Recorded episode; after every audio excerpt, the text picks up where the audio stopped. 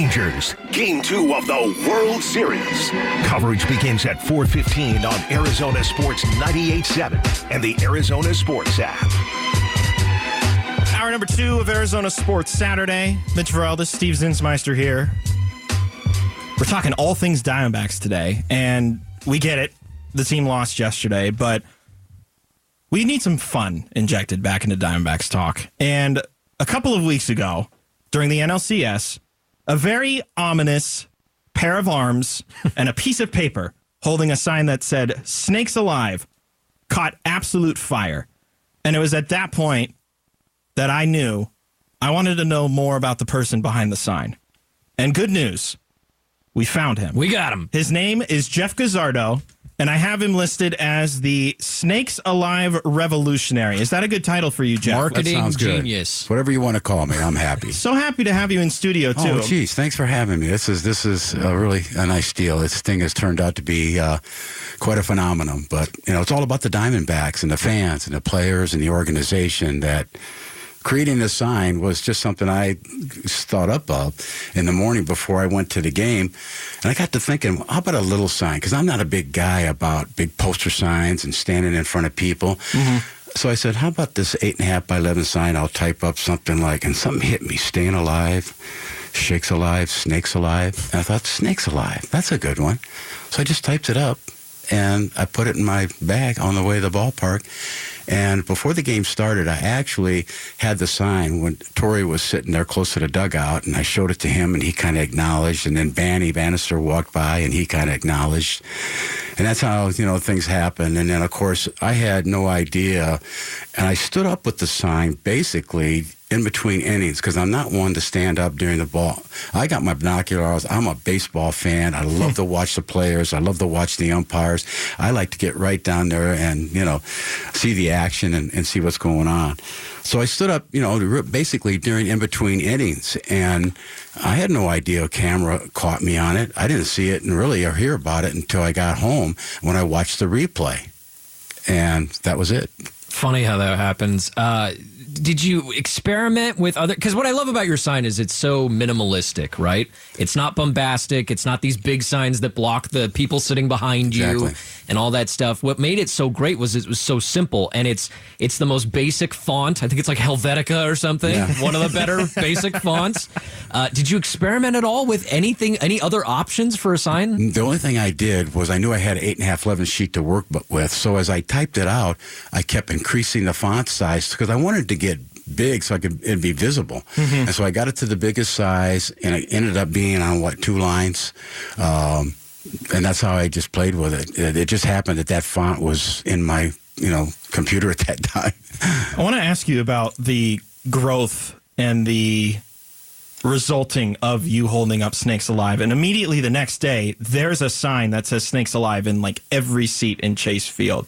And you had mentioned too that even you didn't predict that this would catch fire the way that it did. No, not at all, Mitch. When uh, I was concerned after the sign was made and it was out there that I, my intention was not to take away from any trademark or infringe upon anything like that, and that's what got me a little bit nervous. And uh, the next day, when my son said he saw it on the chairs, uh, then it really made me nervous. Uh, so what I ended up doing What was did I do? I started I started to search, and then when the shirt came out, I don't know if Yeah. you saw Torey and Banny wearing the shirt, and the company that made the shirt. Um, I didn't see any registered logo on it or anything, but there is a website now that I'm doing some research research on it just to make sure to cover myself because my intention wasn't to hurt anybody or know, to infringe. So What did you do with the original, the original Snakes Alive sign? Do you have it? it's somewhere. It's And- somewhere. you know, I, I, after the ball game was over, I went over to the Engine Six where my son works at the fire department, and I just raveled up the sign and, and, and threw it in. And I, you know, it was hectic getting out of the stadium. It was traffic, and I just put it in my briefcase, and I thought I did, but. I got home and it wasn't in the briefcase. I looked Oh, underneath, no. so I don't know where the original sign is. I may have left it at the station. What do you want to do with it? Um, I have no plans for it. I mean, to me, again, it was just a sign. Can I have it? It- well, You got tickets left for the games? yeah, well, yeah. We'll see what we can do about that. I was going to say if you if you if you didn't have plans for it, we'll have you sign it and put it up on the wall in the studio. Or I, I printed some more out, and I'm gonna sign a couple for you guys. I Oh, that's really appreciate cool. you having Appreciate me. Yeah. Really That's do. really cool. So I want to ask you because you mentioned you're a big seam head, big baseball nut. Um, when did you start becoming a fan of the Diamondbacks? I moved here in '86 uh, from Illinois to uh, be the executive director of the YMCA in Tempe. I worked for the Valley of the Sun YMCA. That's how I got out here. Um, when I came out here, uh, I think it was what 70, 97. It was for the year they started construction on the stadium. 96, 97, and our corporate office is right downtown on Central Avenue. And I drive by for monthly meetings, saw this thing, this building going up, Bank Yeah. One, and counting down the number of days before the stadium was going to open. And uh, that's kind of got, you know, I got hooked on it. You know, coming from the Midwest and uh, being a big Chicago fan, White Sox fan, and then having moved out here, um, I still followed the Cubs, but this was my, my thing is to, to be a hometown guy and support the hometown team. That's what it was. So How if many- I could, sorry, if I could quickly tangent then the '93 NBA Finals. Who were you rooting for? Chicago or Phoenix? Um, I was here. I went to the celebration downtown. Oh, you did. Yes, I Wow. was here. I didn't leave here until '99 to go over to San Diego and take a position with the YMCA out there. Uh, and then after 22 years, I moved back here. But I was here for for the uh, big parade downtown. And matter of fact. Um, I was down there and happened to run into one of my friends that played for the California Angels, and we kind of made acquaintances again. That's awesome. How many games do you go to then? If you were at the NLCS, that's no easy ticket to come by. You're clearly within you know visual distance of the management in the dugout. So how many games are you going to these days? I went to, to two of them. I went to the 19th playoff game, and prior to that, I took my family. Uh, my son-in-law and daughter came over, and grandson from San Diego. We went to a game, and then prior to that, I spend the summers basically over in San Diego. So I took them to a Padres Diamondbacks game. If I'm going to go to a ball game, I'm going to pay the money to sit up front and close and be close to the action. But you know, I'm an avid avid fan, you might say, and I don't go to a lot of games, so you know, I can afford a good ticket, and that's what I did. We're joined now by Jeff Gazzardo, who I'm calling the Snakes Alive Revolutionary, and he might just refer to himself as a big Diamondbacks fan. So we had World Series Game One last night. I presume that you're going to make your way out there again to Chase Field for one of these games upcoming, correct? I have a ticket for Tuesday night's game, Perfect. and that's it. So I'll be there Tuesday night.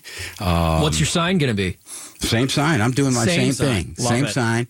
And again, you know, you won't see it until it's in between innings. I'm not going to stand up there and you know block because that really bothered me when I went to ball games and saw these big signs and you know people would be in front of you and they had the right to do that. I understand, but um, I'm not going to do that. You don't feel any sort of pressure to come up with the next big thing? Like you came up with Snakes Alive, it caught wind, it's it's viral. You don't have any sort of pressures internally to come up with the next thing that could win them the World Series. I got something in my back pocket, but I'm not going to say Oh, it right okay. now. Oh. So there might be something in the future here. Working with the Diamondbacks marketing team secretly under the table or No, something? no, no, no, no. Come on, This is my thing. This is just you and us talking here, man. Come on. We're just teasing, of course. So you mentioned you used to work for YMCA. Mm-hmm. What, what was it that brought you to that sort of career? Um, I grew up in the boys' club at the time in the '50s, and I was. Um, I had a father figure that was a musician on the road a lot, so the local boys' club was my place to hang out. So there was, you know, the coaches and played my sports there. But we also heard down the street there was a YMCA, and girls could go to the Y. But back in the '50s, we didn't wear swimsuits, so we thought, you know, you think they're all swimming together down there? They weren't. but you know what was neat? They were roller skating in a gym all afternoon, the girls and the boys. So that's how I got my introduction to the Y. And then when I got into um, a junior college and looked at a career, uh, and I stuck with the Y, uh, they had some opportunities for me to be a camp counselor, and one thing led to another, and I had a 40 year career. You know, it was interesting because I worked for an organization that was very mission driven and it was about people, it was about developing relationships with people. And as you can see, I'm, I'm a people person and have a gift for gab. And that's what led me to it. Took my first job in Moline, Illinois, at the YMCA there, and then from there spent uh, 13 years. Came out here to Tempe, uh, raised and helped oversee the construction as their executive director. Spent 13 years. Went to San Diego, and then the same thing in Oceanside, California. And now I'm back. I moved back two years ago. So you saw obviously this team in the World Series. You saw the 2001 team. Who would win in a best of seven? 2001 Diamondbacks or 2023 Diamondbacks? Boy, you know those two teams are, are you know. They're very similar in ways, um, but you know when you look at Randy Johnson and um, um, Curt Schilling, Curt Schilling Gonzo, and Gonzo, and those guys. It, it's hard to say, and I, I, really can't pick one or the other. But I really enjoy watching this young team. They're young players. They have a lot of giddy up. Uh, you never know what's going to happen with them. They're going to come on, and um, we'll see what happens. Jeff Gazzardo, the Snakes Alive revolutionary, joining us here in studio on Arizona Sports Saturday ahead of game two tonight. I want to say first, thank you so much for getting back to me and coming in and joining us and talking about your story. And also a thank you to your son, Matt, as well, for alerting me and making it so that I could even contact you in the first place. Jeff, really appreciate your time today. Thank you so no much. No problem. Thanks, Thanks for having Jeff. me, guys. The right. Snake's Alive guy. Snake's Alive guy. All right, coming up that. next, Steve, the lineup's out. And there's something to talk about here, and we're going to next on Arizona Sports Saturday. D-backs, Rangers, Game 2 of the World Series. Coverage begins at 4.15 on Arizona Sports 98.7 and the Arizona Sports app. Arizona Sports Saturday continues here on 98.7 FM. Mitch Vareldis, Steve Zinsmeister, Trevor Henry behind the glass. Um, I'm, st- I'm still kind of amped up that we just got to talk to Snakes Alive guy. I can't believe Jeff. you found him, to be honest. Uh, and I mean, because the picture on the broadcast was just his hands holding a piece of paper. He was holding it like alive. over his head, and you could recognize the hat. He was wearing the exact same hat today. We took a photo. We'll post it later. But yeah, that was just that was a nice little injection of good. And honestly, we need him now more than ever. Yeah, Diamondbacks are down one game in the World Series. This is about as snakes alive of a time as we've ever been in. He said he's going to the game Tuesday. That's game four. He's hopefully going Wednesday if there's a game five. That'd be awesome. We're gonna feel it. All right, so we're pivoting because the lineup just dropped from game the Diamondbacks. Two. Game two. You stop me when you want to talk about somebody in particular. Okay. Leading off at second base, Ketel Marte. Hope the hit streak continues. Right field, Corbin Carroll. Typical. Catcher, Gabriel Moreno. Earned it. First base, Christian Walker. Eh, hoping to get more out of him. DH, Tommy Pham. Yeah. Left fielder, Lourdes Gurriel Jr. Makes sense. Center fielder, Alek Thomas. Interesting. Okay, so this is interesting because Alek Thomas normally doesn't start against left-handed starters. No, he does not. Jordan Montgomery pitching for the Rangers today. Uh, so Alek Thomas against the lefty starter. Now I imagine he might get what two plate appearances against Montgomery. It depends. If if the way that the lineup is constructed right now is going to lead to success, you're relying a lot on Ketel Marte, Corbin Carroll, and Gabriel Moreno, are you not? Yeah. So here's the thing, and, and, I know I had this debate about do you start him versus Ranger Suarez.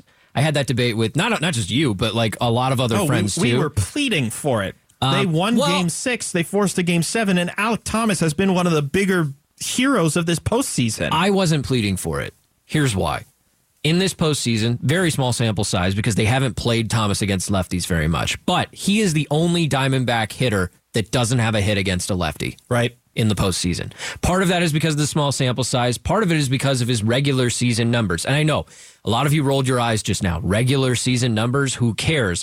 But Alek Thomas does not hit lefties effectively. That's just a fact.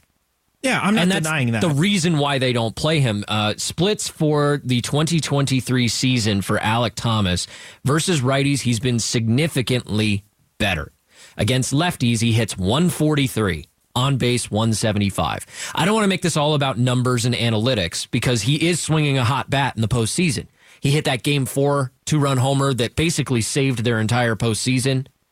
Uh, he hit another homer in Game Five. He continued to play a big role in the pre- in the games after that. I think it's interesting that they decided to go with Alek Thomas because I think that they would rather just have the hottest bats out there than continue to try this righty versus lefty thing. Here's something else that maybe we should consider as well in this decision. the ballpark dimensions at Globe Life Field. What did we notice happened a lot yesterday? There's a right field porch, There's a porch in right field. and the ball dies in left. The ball dies in left, and it is a cavern out in center field. Yeah. Who would you rather have in center field for, if nothing else, this game? Defensively, that's what you're getting at? Yes. Yeah. It is 407 to dead center, 410 to the corners just on the left and right side of dead center. You've got the bullpens, which create a bit of a obstruction, I guess for lack of a better word. Alek Thomas, gold glove center field candidate this year, easily a top defensive outfielder, period. You need him out there, especially in a ballpark like this. So even if it has nothing to do with the fact that you just want your hottest hitter out, hitter out there, excuse me, you need your best defense out there. Yeah, and I think to uh, think about the opportunity cost of starting him, right? Really, all you're missing out on is the extra right-handed bat in the lineup, and that would be Emmanuel Rivera. Mm-hmm. It's really the only one you have other than Jordan Lawlar, and it appears that they're just not ready to play the young kid yet. And the World Series is not the right time to be experimenting. Experimenting, sure, but he's never going to get an opportunity if they don't give it to him. Well, he's going to get the opportunity next year, and I know that that doesn't help them win the World Series now, but I. We, we can have the Lawlar conversation all yeah, we want. okay. He wasn't right. going to start today. Okay. It just wasn't going to happen. Sure. But Rivera could have because that's what they've been doing in the postseason. Is they usually put Rivera in, usually at third or you know DH, and then Longoria does the other one. Tommy Pham would slide out to right field. Corbin Carroll would slide to center field. Um, and I would argue that Corbin Carroll is not a big downgrade from Alek Thomas defensively in center field. He's just as fast. I think his arm is just as good, but it's the right field downgrade that you get with Tommy Pham. He couldn't get to a couple of balls in the NLCS. Um, I think with some of the guys in this Rangers lineup, Adolis Garcia is fast. Uh, Evan Carter is fast. Corey Seager is fast enough. And so those Semien, balls too. in the gaps that you're talking about at the deepest part of the ballpark, those singles turn into doubles. Those doubles turn into triples. And you're right. Alek Thomas can go a long way in trying to prevent some of that. I mean, we were talking about it when uh, we had your buddy Alex Plink on earlier, and Yeah. how yeah, the Rangers do kind of have a bit of a speed threat, but it's more about running the bases after contact, not necessarily running the bases when they get on base. Like Leody Taveras is their their best stolen base threat.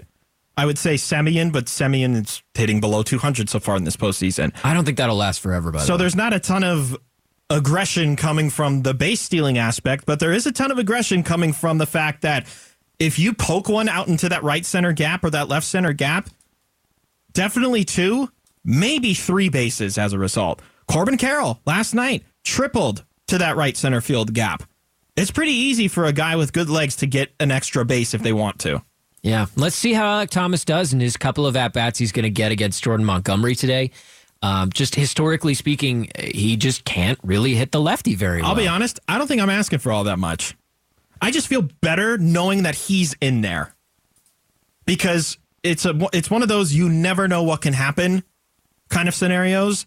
Yes, he's stunk against lefties this season, but maybe he's motivated by the fact that he does get an opportunity today against the lefty All in things- the World Series. All things being equal, who would I rather have at the plate against a lefty, Alek Thomas or Emmanuel Rivera? I would take Emmanuel Rivera. Sure. But not all things are equal. You talk about the defensive factor in center field, such a pivotal position, especially in this series. Well, it's not it's not even just the center field position. It's third base too. Rivera hasn't been very good. Because you bring Rivera in, you prioritize him defensively over Evan Longoria, who's They have, yeah. older, and Longoria becomes the DH. So you're not only weakening one defensive position, and you're weakening three center, right, and third base. Having Alek Thomas in the lineup is the best move defensively. And again, I go back to the dimensions of this park. You need your best outfield out there, and they have that tonight. I don't disagree. I don't. I don't mind this move today. In the NLCS, we talked about it a lot, and against Ranger Suarez, I said the same thing uh, about Emmanuel Rivera that he's the better hitter. That I'd rather get two at bats against a lefty with him than Alek Sure. Thomas, and I still feel that way statistically speaking. But this feels like the first time that Torey Lovullo in this postseason has gone against the analytics, Yeah. and it feels like bit. maybe a bit of a pivot for him. Well, the obvious stick to analytics is Ketel hitting first and Corbin second. Yeah, they've done that against lefties. If he really wanted to go crazy, we would have seen a few more lineup adjustments. But I think he's rolling with the guys that helped get him here. I don't think there's a lot you could really do. And I think he likes Perdomo in that nine spot because he is He's a reset the lineup kind of hitter. right. He's an on base kind of guy, singles approach. He's not going to hit a ton of homers, despite the fact that he hit two in the postseason. Um, yeah, I don't think there's a lot you could do to this lineup to to fundamentally change it. Um, it's still a predominantly right-handed hitting lineup. Really, the only lefties are Carroll and Thomas. So And I- I- Carroll's pretty solid against the left-handed pitcher. yeah, I don't mind this lineup today. And we know Ketel can mash from the right side of the plate. yeah, He's almost a be- he's almost a better hitter from the right side of the plate than he is lefty, and he's been crushing on both sides of the ball. The more interesting question about who plays today to me, and maybe we get into this coming up next, So is just tease it. Just tease it. okay. So let's talk about this. Yesterday, the bullpen, which has been so solid throughout the postseason, had some really laborious innings. 28 pitches for Ginkel, over 20 for Sewald. So, which of their best pitchers are available to go in game two? More on that next on Arizona Sports Saturday. D-backs, Rangers, Game 2 of the World Series. Coverage begins at 4.15 on Arizona Sports 98.7 and the Arizona Sports app. During the game one loss, Kevin Ginkel threw 28 pitches in the eighth. Paul Sewald threw 22 in the ninth. Kyle Nelson, for what it's worth, threw 24 in extra innings.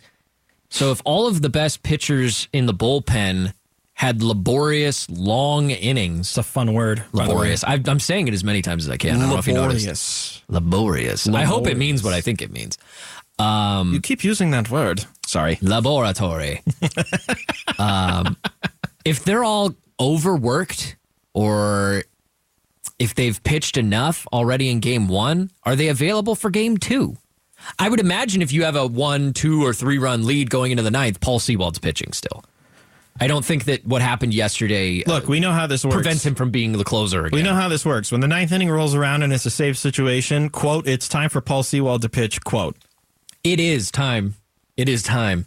Keep keep your uh, hands and feet inside the vehicle at all times during the uh, the Paul Sewald experience TM. Look, I get it. The pitch counts were high yesterday, but I think if there's anything that we've learned about how Torey Lovullo has managed these games these postseason, everybody's available at any point in time, no matter what they did the day before. So if they're in a safe situation again, and Merrill Kelly is able to get through six innings, I kind of expect Thompson, Ginkel, Sewald. I'd Ginkel be, I'd be surprised if it's anybody else. Ginkel hasn't given up a single run this postseason. Don't jinx it now. No, no, no. my my point is simply he's thrown ten innings, which is second only to Ryan Thompson in the bullpen, who threw eleven and two thirds so far. Ryan Thompson has been your reliable multi-inning guy. Now it usually doesn't result in him pitching two full innings. It's usually like an inning and a third, inning Sure. and two thirds, whatever it is. I mean, he but he pitched- can come in in the sixth. He pitched two full innings worth of pitches last Right. night. Well, Thompson threw what seventeen, I think it was. Uh, it was Ginkel who threw 28, which you're right is about two innings worth. Thompson also allowed a hit and a walk, so a couple of Right. base runners doesn't really give you great confidence. Yeah, 17 pitches, but either way. The only guy that pitched last night that barely threw was Miguel Castro, and that's because he gave up a home run to end the game He on faced five one pitches. batter, he got 0.0 innings. right. Joe Mantiply was the best out of the pen last night. It just makes me wonder who's available. Now, to their credit, Luis Frias is a guy who doesn't pitch much in the postseason, but has been good when he does. Throws hard. Uh, they still have Andrew Saalfrank, didn't pitch in game one, who pitched in many of their other postseason games. So they have options available to them. And I'm, I'm with you. Nobody has excluded themselves from game two. There's nobody off limits, I don't think. Well, I mean, they used a good chunk of the pen anyway. Yeah. The only guy who I consider is only really break glass in case of emergency kind of thing is Ryan Nelson. And that's not to say that he's the stopper. That's not to say he's only, well, actually, it is to say he's really only for a certain situation. And that is If you're getting blown out. you get exploded early on or you're getting blown out late. That's Yeah. really the only time he comes in. That's why Slade Cecconi's not on this World Series roster right now because they're prioritizing hitting over pitching for this one. I think you're right. The other half of the equation, and I do believe it's at least half of the equation, is how deep Merrill Kelly goes in this game. And that's a question not only of how well he does tonight, but it's a matter of when Torey Lovullo decides is best strategically for them to move off of their starting pitcher. Mm-hmm. We've seen him have two very good. I thought he was very good in the second start, obviously in Philadelphia, but even the first one, he only gave up three hits, I think, and They they, were were, home homers. runs. So, like, you look at his numbers in the postseason. Merrill Kelly has been fantastic. Two and a half ERA. He's got the uh, the three starts he's made, seventeen innings, only he the had- five earned runs. He had the cathartic outing against the Dodgers where he had six shutout innings in a place where, and then against a team that he has had no success against in his career. And then you get the incident. I'm going to call it the incident. It wasn't a big deal. The incident. where he gets pulled going into the was it going into the sixth? His it last was, start. it was after the fifth. yeah. So He after comes the down fifth, and Torey Lovullo extends the handshake. right? And he's like, bleep you. Basically. Not really. Not I mean- actually. I, I don't want to I don't want to discredit Merrill or played it. Merrill. He played it like he was surprised, and maybe he legitimately was because he was doing really well. He, He was on dealing. fire. He was dealing. struck out two of the best hitters in the lineup in that inning. And when he came off the field, Torey Lavello kind of made it clear you're not, you're done. Like you know, you did your job. Let uh, the bullpen do their We've theirs. got our plan. It's going to be fine. And in hindsight, the bullpen did good, and they closed that one out for the win. Um, but with that incident having occurred, I wonder if we find ourselves tonight in a situation where Merrill Kelly is absolutely wheeling and dealing through five, and they come up across a situation similar to that where strategically it makes sense to go to the bullpen, but Merrill is dealing. Is Torey now more likely than ever to leave him in because of that incident? Or does that have no bearing whatsoever on how he manages this team? No, I think the bearing comes from what we just talked about. The pitch counts were very laborious for the bullpen last night. I think the hope, and they're probably going to plan it out this way too. I think the hope is is that Merrill is just so darn good that he can cover six innings. And if you can get through those six innings, you only need three guys to finish the job, right? And maybe the situation won't even necessitate Thompson, Ginkel, Sewald.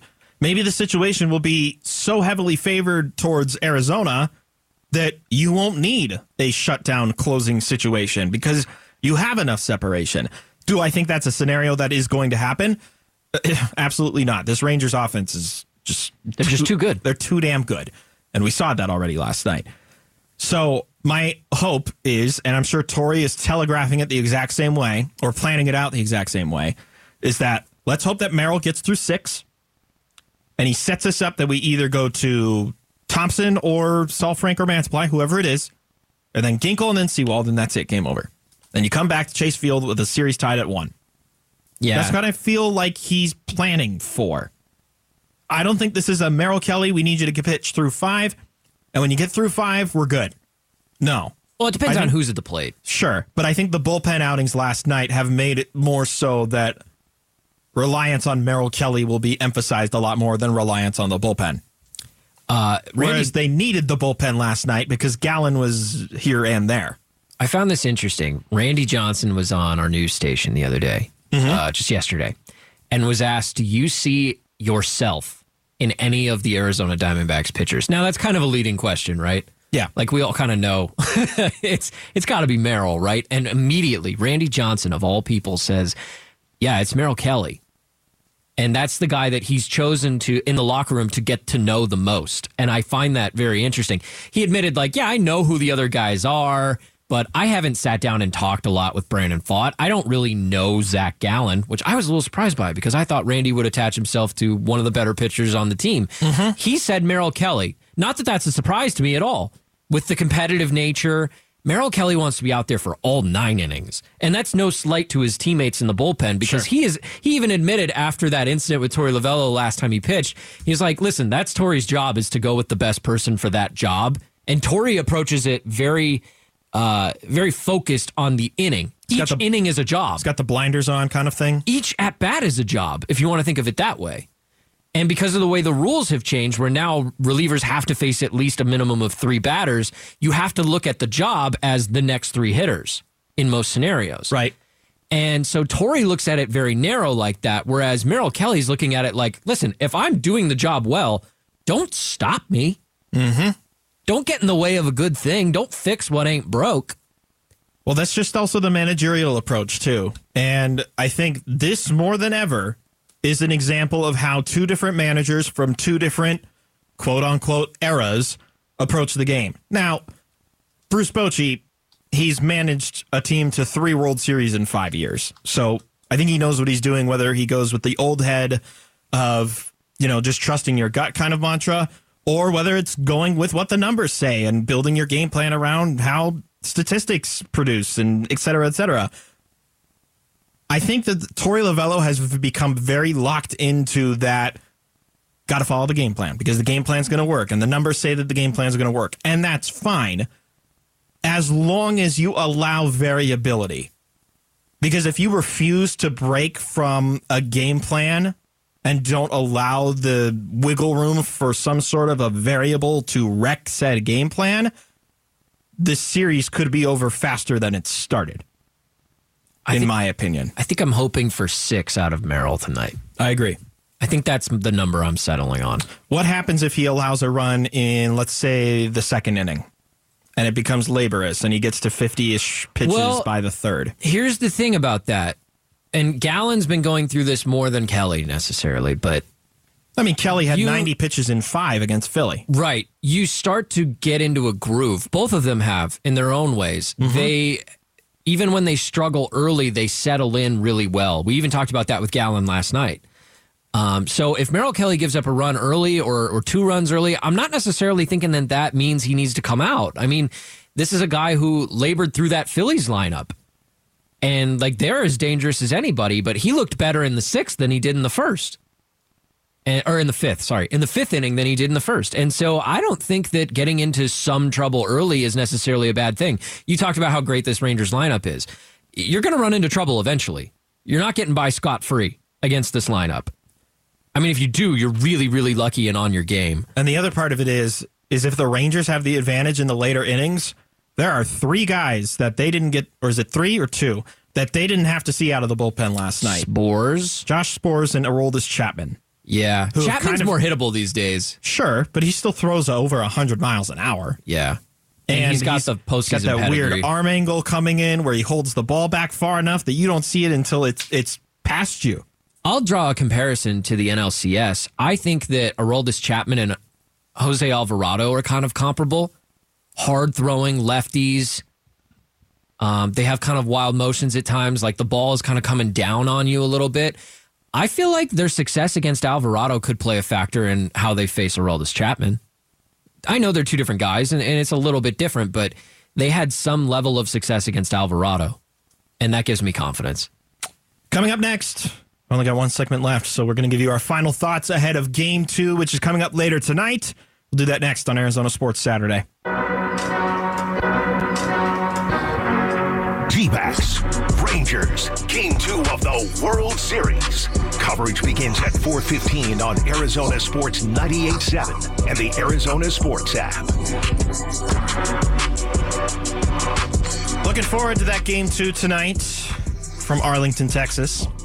Diamondbacks down one game to none early in the series. Of course, it's early in the series. There was only one game played so far. Mitch Verelda, Steve Zinsmeister, Trevor Henry behind the glass. We are your Arizona Sports Saturday crew. And we're going to close here. We're doing kind of a deep look at tonight's starter for Texas, and that would be Jordan Montgomery, who was acquired midway through the season, just at around the trade deadline. Acquired from the St. Louis Cardinals, who acquired him from the New York Yankees the year prior. He's going into a contract year. And I tell you what, Steve, just on a base level, he's going to get paid this offseason the way he's pitching right now. Yeah, I thought he would be a guy that the Diamondbacks would target at the trade deadline, and for all we know, maybe they did, uh, and just didn't have the package to get it done. I even did my best Photoshop of him in a Diamondback set, which is to say it was not good Photoshop. Dang it. Uh, he has five starts in the postseason, and his most recent appearance on October 23rd, which is now five days ago. Only two and a third. And I'm guessing because that was an elimination game. So they used him in a, in a very unique spot. But I would think that Jordan Montgomery wants to have a performance that's deeper into the ball game.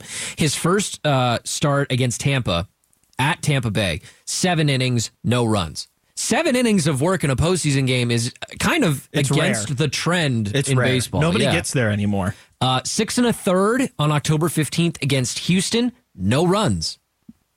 Five and a pretty good. third on October 20th against Houston again, two runs. So my point is Jordan Montgomery, much like Merrill Kelly, could very well go deeper into the ball game tonight than the starters did yesterday. And something that caught our eye before we were going to have this conversation was the batting order that the Diamondbacks put out there. Yeah. The notable being that Alek Thomas is playing in center field and hitting seventh tonight. Not something that has been the case at all this postseason, being that when a left-handed pitcher throws, Alek Thomas gets to seat, gets to sit, at least for some of the innings. He comes in later as a defensive replacement or a pinch runner. I've seen that a bunch in the Philly series, Just but doesn't hit lefties very doesn't well. hit lefties, and that's fine. But he's in the lineup. He's going to have to face Jordan Montgomery at least once, if not twice or more. How should Alek Thomas be approaching it? And the first thing I think of is count approach. Count approach meaning, all right, so first pitch comes in, what do you get? What is the batting average against that Jordan Montgomery allows after in this account? So we're using FanGraphs because apparently there's some discrepancy with a different website we were using. So we're using FanGraphs. So if Alek Thomas were to swing at the first pitch, Jordan Montgomery is allowing about a 236 batting average on the first pitch. If it falls to 0-1, it c- continues to go in Jordan Montgomery's favor. If you're able to work the count even all the way to 3-0, which hasn't happened a lot for Jordan Montgomery, he's allowing a 462 batting average against. But the rest of the batting average against very much favor Jordan Montgomery. So you almost have to wonder is it worthwhile to just go after the first pitch if it's a good one? Yeah, I don't know how his approach is different against lefties because we just haven't seen it a lot in the postseason. I think he has like five at bats. He's the only player on the Diamondbacks team that doesn't have a hit against a lefty pitcher in this mm-hmm. postseason. So take that for what it is. I think what that should tell you, though, is that Torey Lovullo has been hesitant to play Alek Thomas against left handed starters because he figures I can get two or maybe three at bats with a righty, an extra righty against the lefty, and that would be well worth it. And then you bring out Thomas into the game as a defensive replacement or pinch hitter for Tommy Pham or something later in the game. That's how they've been handling it. It appears that tonight uh, the gloves are off with Torey Lovullo, and he's just kind of shaking things up a little bit. I wonder if Torey Lovullo saw this too. Jordan Montgomery against left-handed batters this season. Only 25 and a third innings, so it's a small sample size, but a 277 batting average against and close to 30% of runners allowed on base. Lefties hit him pretty well. They see him pretty well. Lefties when he's pitching at home. Again, small sample, 12 and a third innings, but a 294 batting average against and a 32-7 on base against. This might actually work in the Diamondbacks' favor if Alex approaches these at bats correctly. Yeah, there could be something to that. Uh, keep in mind, too, I mean, this is another one of the 23 year olds, right? I was reading the game notes for tonight's game. Alek Thomas became the youngest Diamondback to start in center field in a World Series game and was the youngest MLB player to start in center field in a World Series game. since- Isn't it Mickey Mantle? No. No, no, no. Much more recent. 2019. Oh, okay. Victor Robles. Oh, kind of forgotten member of that Nationals team. But it just reminds you that, okay, while we are getting better defensively, we're also replacing, essentially, in the outfield, you're replacing Tommy Pham with Alek Thomas. Tommy Pham, obviously, the, the you know, veteran player that he is at this point in his career. You're not Still- losing still- him. He's still in the lineup. Still He's a DH. recovering from a turf toe injury that they, they haven't really put him in the outfield all that much, only in these scenarios. I, I don't know how much that's impacted Tommy Pham defensively. Uh, he's either. not the greatest defensive player they have anyway, so it's not like it would be a huge setback. Had a nice sliding catch. Yeah, he's been games, but- okay.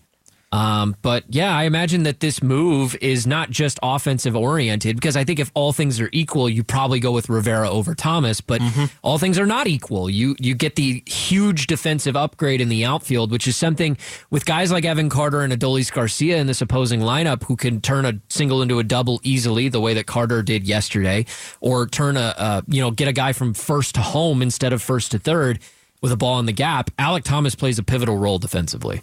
I tell you what else too. There weren't a lot of scenarios for Jordan Montgomery in this, but high leverage situation seems to be pretty favorable to Jordan as well. Eight and two thirds innings pitched in high leverage this season, an opponent batting average of two fourteen. Hmm. Now, granted, he allowed twelve earned runs, fifteen in total, but he only he only allowed six hits against thirty six batters with ten strikeouts. So situationally, Jordan kind of understands the setting per se. And I mean, even if we want to go base statistics, you talked about some of the lines he's put up this postseason. Seven shutout innings against the Rays on the road. Yeah, That's hard to do in any ballpark. And it's kind of like the chicken or the egg thing, right? Like, did he go deep into the game because he was dominating, or did he dominate because he was going deep into the game? And it's it's hard to you know decipher that. that is very chicken and egg. Nice job. Um, Here's an interesting stat. I'm still reading from the game notes, so I apologize. I'm just you're kind good. of picking up on things as You're we good. go. Let's just read statistics to close the show. That works for me. How about this? The D backs are six and one this postseason when they record one or more stolen bases. And that one loss Yesterday. was yesterday because they had four. And I thought they were aggressive on the base paths the way that they were in games six and seven in Philadelphia. And I think that's a big testament to why they won that series because they made Philadelphia beat them defensively, which they just couldn't do. And I thought they did a lot of that last night. You know, there were some opportunities where Jonah Heim could have made throws that got guys at second base, but didn't. They've made other plays defensive, ma- other players defensively have to beat them, and they didn't. So I think that that's a way that I hope they continue to play.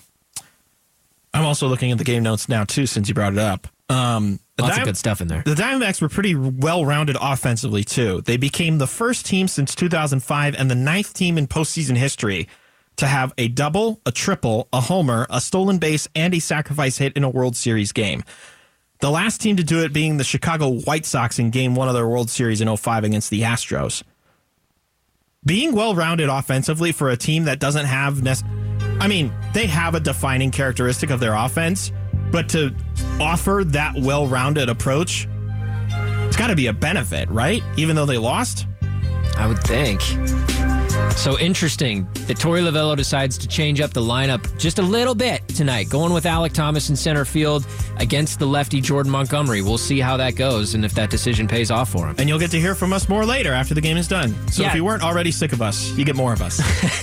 Game two tonight, 5.03 first pitch. You're going to want to hear it here on Arizona Sports. Mitch and I will be back after the game with all the post game reaction.